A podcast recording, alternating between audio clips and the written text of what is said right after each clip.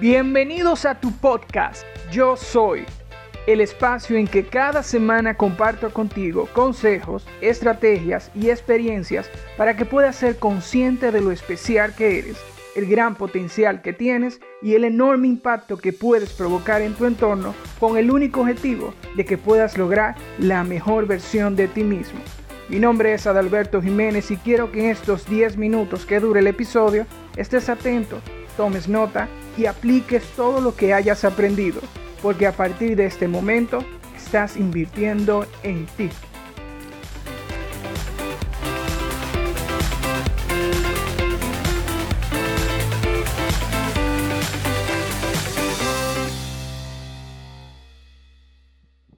Hola a todos los oyentes.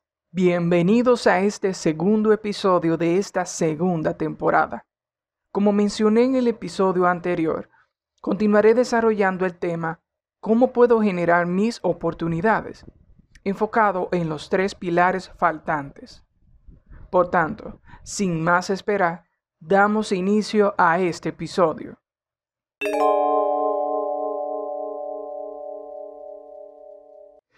Vamos a iniciar con el pilar número 3, panorama profesional. En esta sección hablaremos sobre cómo podemos generar oportunidades en nuestra área profesional. Para eso voy a mencionar algunos puntos. Primero, ser lo más íntegro y formal posible, es decir, brindar confianza con la información y las acciones y la comunicación que yo estoy eh, generando a través de mi entorno y específicamente a través de otras vías de comunicación. Eso me va a ayudar muchísimo a compartir ideas y generarla y multiplicarla y al mismo tiempo desarrollarla. 2. No puedes quedarte de brazos cruzados. Es primordial que en el área profesional nosotros seamos lo más proactivo posible, que estemos un paso adelante de las adversidades y de las problemáticas futuras que puedan venir. 3. Conoce tu equipo de trabajo e identifica sus fortalezas es importante tú conocer con quién tú estás trabajando, cuáles son sus fortalezas, cuáles son sus debilidades, para tú poder tener una mejor gestión de esos recursos. 4. Sé puntual, responsable y seguro con tus palabras y acciones. Eso te va a brindar, al igual que el punto 2, mucha confianza al momento cuando vayas a tener una comunicación con otras personas. 5. Utiliza siempre el análisis crítico y ético. Esto te va a ayudar muchísimo a tener una marca diferencial en todo lo que haces. 6. Elabora estrategias basadas en resultados. 7. Involucra y gestiona a los colaboradores. 8. Elabora propuestas e incentiva el empoderamiento.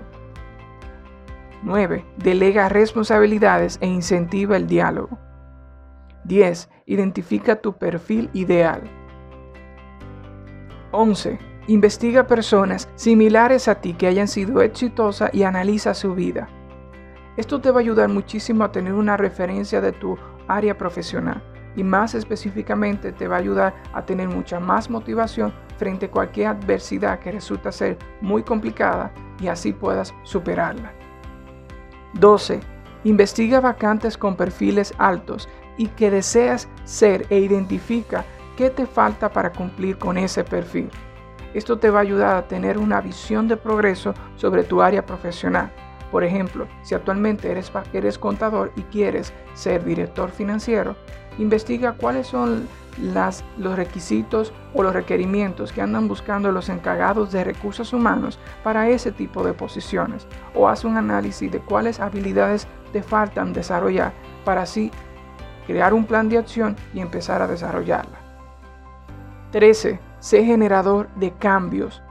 Esto va más allá que no solamente en el área profesional, sino también personal. Porque donde quiera que vaya siempre debemos generar cambios, ver las cosas desde un ángulo totalmente diferente para que así podamos tener resultados mucho más productivos, mucho más diferentes y mucho más y con mayor impacto. Entonces, siempre es importante que donde quiera que vayas utilices este factor, cambiar. En resumen, Todos estos puntos ayudarán al profesional a identificar y aplicar un valor diferencial en su área de trabajo. Continuamos con el pilar número 4, planificación. ¿Cómo puedo generar oportunidades a través de mi planificación? A través de los siguientes tips. 1. Utiliza el tiempo a tu favor. 2. Define métodos fáciles que te ayuden a recordar tus acciones 3. Al momento de planificar, debes saber el qué, cómo, cuándo, dónde, con qué y con quién. 4. Delimita tu tiempo disponible. 5. Identifica fechas estratégicas. Y 6. Respeta tus planificaciones, pero no seas extremista.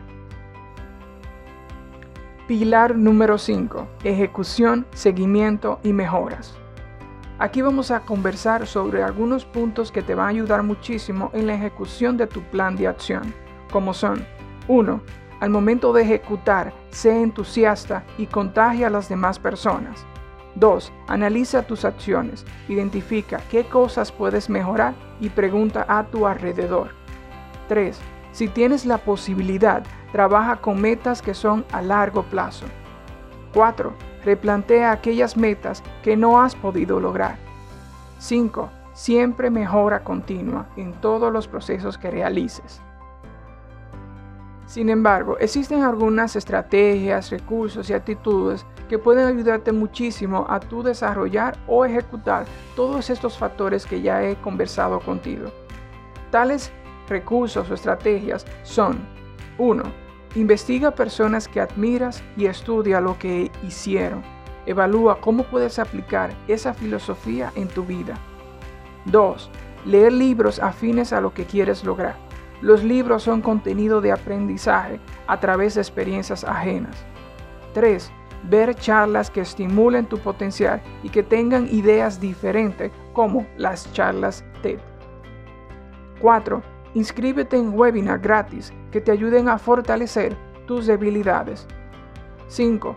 Únete a grupos sociales que estén afines a tus objetivos. 6. Estamos para servir a los demás y ser puente de oportunidades para los demás. 7. Haz networking. 8.